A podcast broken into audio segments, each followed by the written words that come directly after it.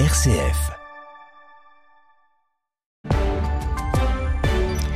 Il est 7h30, on retrouve Lucie Rispal pour le journal de la rédaction de RCF. Bonjour Lucie. Bonjour Pierruc, bonjour à toutes et à tous.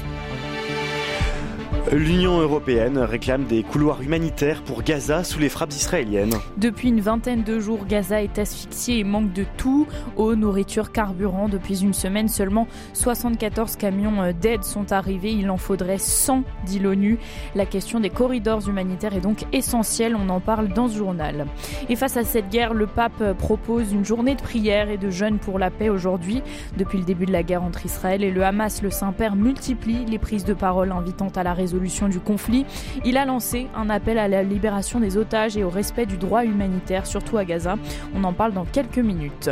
Et puis en France, après avoir apporté hier une réponse sécuritaire aux émeutes de l'été, la première ministre Elisabeth Borne préside aujourd'hui à Champloup-les-Vignes un comité interministériel des villes. Nous entendrons la maire de cette commune.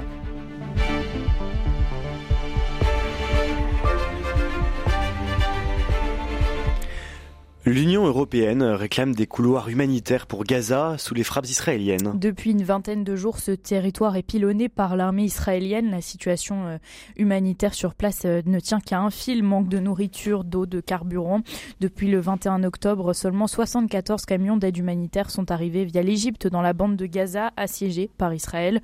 Au moins 100 camions par jour seraient nécessaires selon l'ONU. Mais justement, ces couloirs euh, humanitaires sont-ils aussi simples à mettre en place, Zoé tutelle c'est aussi de la réelle politique. Euh, la il faut rappeler qu'un couloir ou corridor humanitaire est une obligation du droit humanitaire censé permettre aux civils d'évacuer et à l'aide humanitaire d'arriver.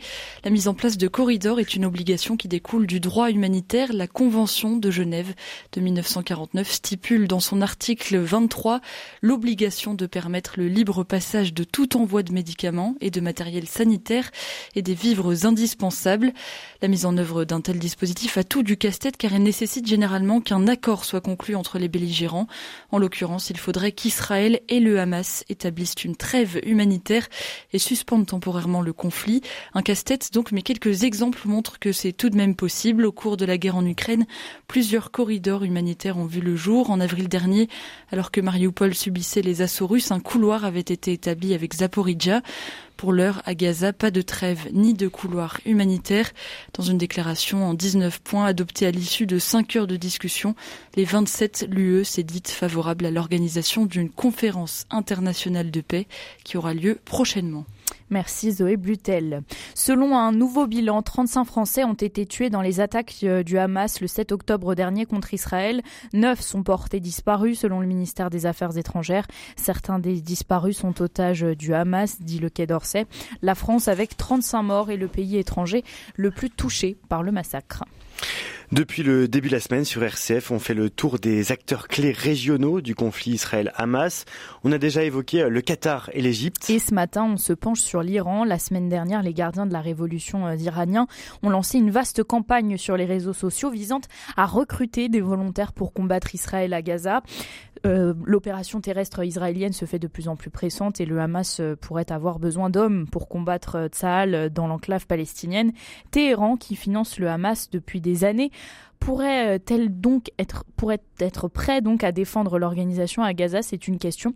Eh bien, ce n'est pas si certain, selon Thierry Coville, chercheur à l'IRIS, spécialiste de l'Iran. Écoutez c'est aussi de la réelle politique. Vous c'est la difficulté pour comprendre la République islamique d'Iran. C'est il y a l'idéologie, il faut pas la nier, de la lutte contre Israël, le soutien à la cause palestinienne. C'est quelque chose de très important, notamment pour les plus durs. C'est pas pour ça que ce sont des aventuriers et qui prennent des décisions irréfléchies ils savent très bien que s'il y a un affrontement direct avec Israël, il y aura de toute façon un affrontement avec les États-Unis. Ils font pas le poids.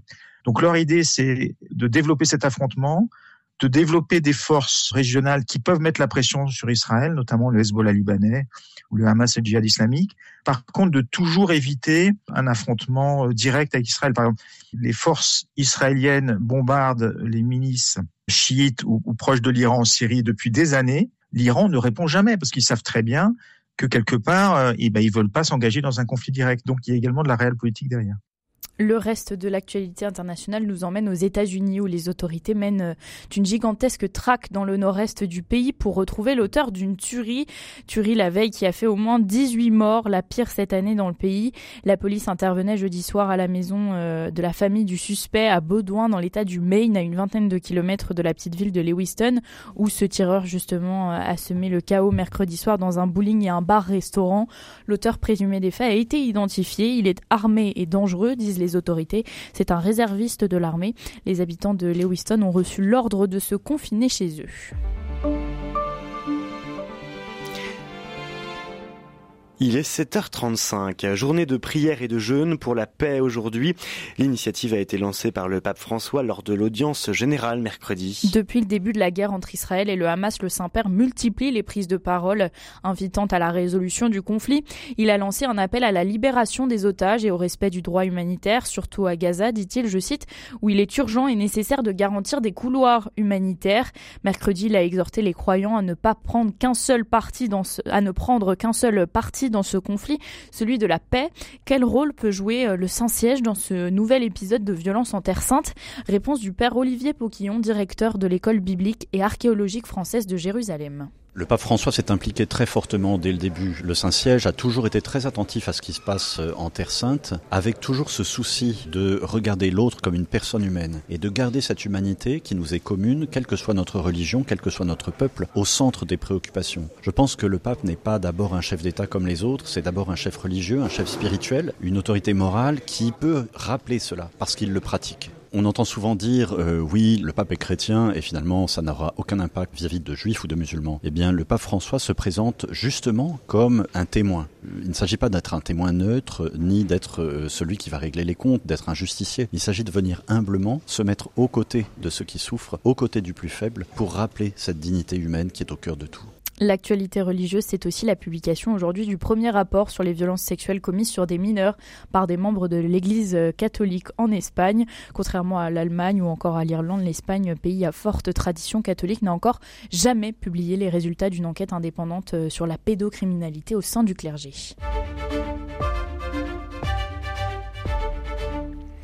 Après avoir apporté hier une réponse sécuritaire aux émeutes de l'été, la première ministre Elisabeth Borne préside aujourd'hui à Chanteloup-les-Vignes, dans les Yvelines, un comité interministériel des villes. Oui, et ce sont des mesures plus sociales et structurelles qui sont attendues, très attendues, comme l'explique Catherine Arnoux, la maire de Chanteloup-les-Vignes dans les Yvelines et vice-présidente de l'association des maires de la ville et de la banlieue en France. Écoutez.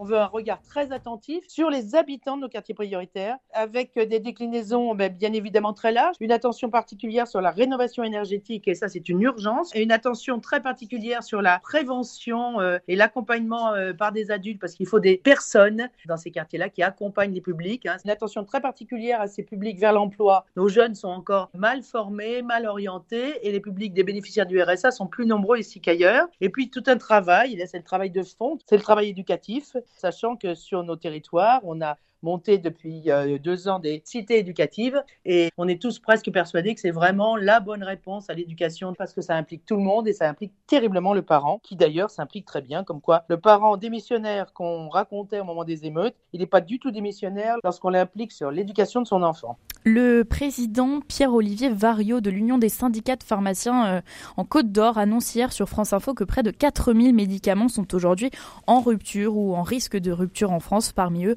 on retrouve notamment des antibiotiques ou encore des antidiabétiques. Il y a exactement un an, le vendredi 27 octobre 2022, euh, Elon Musk rachetait Twitter. Depuis, le réseau social a changé de nom. Il s'appelle X et suscite de vives critiques des internautes. Les utilisateurs accusent le milliardaire d'avoir dénaturé l'essence même euh, de ce qui faisait Twitter et des alternatives tentent de concurrencer Twitter et essayent d'attirer de nouveaux visiteurs. Et le dernier arrivé, il s'appelle Threads. Il a été lancé début juillet par euh, le groupe Meta. L'interface, elle, est très similaire à ce que l'on pouvait connaître de Twitter des fils de discussion, les fameux threads, des hashtags et la part belle donnée à l'information. Alors il faudra encore euh, patienter, hein. l'application n'est pas encore disponible en Europe, mais avec déjà presque 100 millions de visiteurs en trois mois, Thread constitue à ce jour la plus grande menace au réseau social d'Elon Musk. Autre application, Blue Sky, son créateur n'est nul autre que Jack Dorsey, le cofondateur de Twitter. Sa nouveauté, il fonctionne de manière décentralisée, c'est-à-dire qu'il est possible de créer son propre algorithme. Encore en phase de test, il vous faudra cependant un lien d'invitation, une sorte de parrainage pour pouvoir vous créer un compte. Merci beaucoup Lucie Rispal pour le journal de la rédaction. On vous retrouve lundi matin, chère Lucie, pour un nouveau journal.